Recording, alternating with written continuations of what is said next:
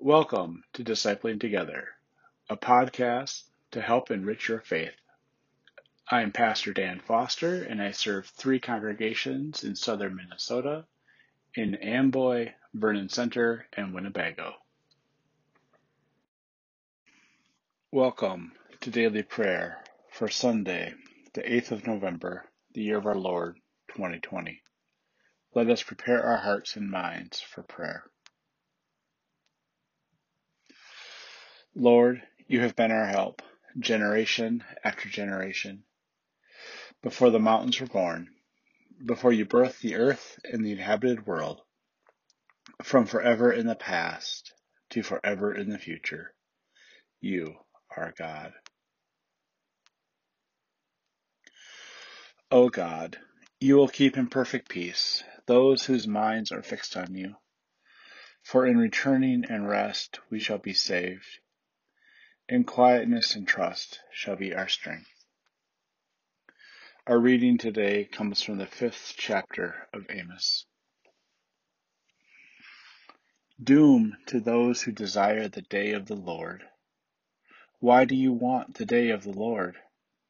It is darkness, not light, as if someone fled from a lion and was met by a bear, or sought refuge in a house and rested a hand against the wall and was bitten by a snake.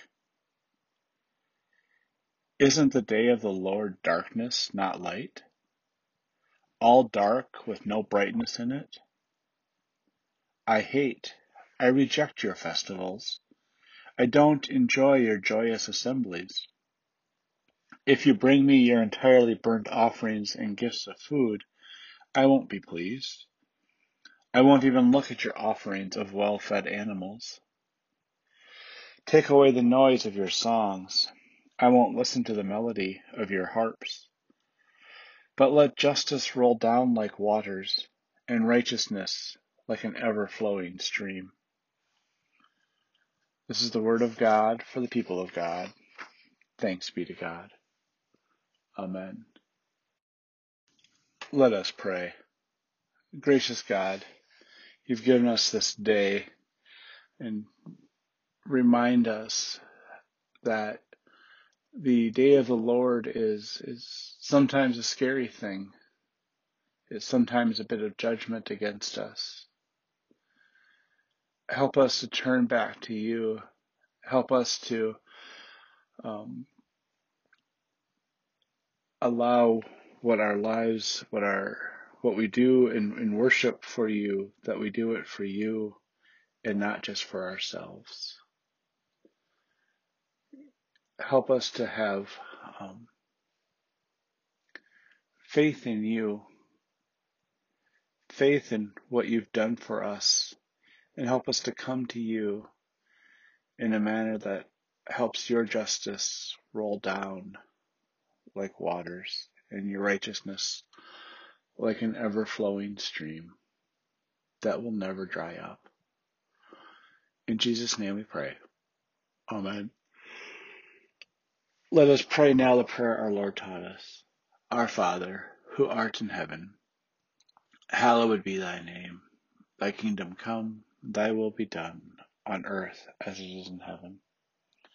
Give us this day our daily bread, and forgive us our sin, as we forgive those who sin against us. And lead us not into temptation, but deliver us from evil.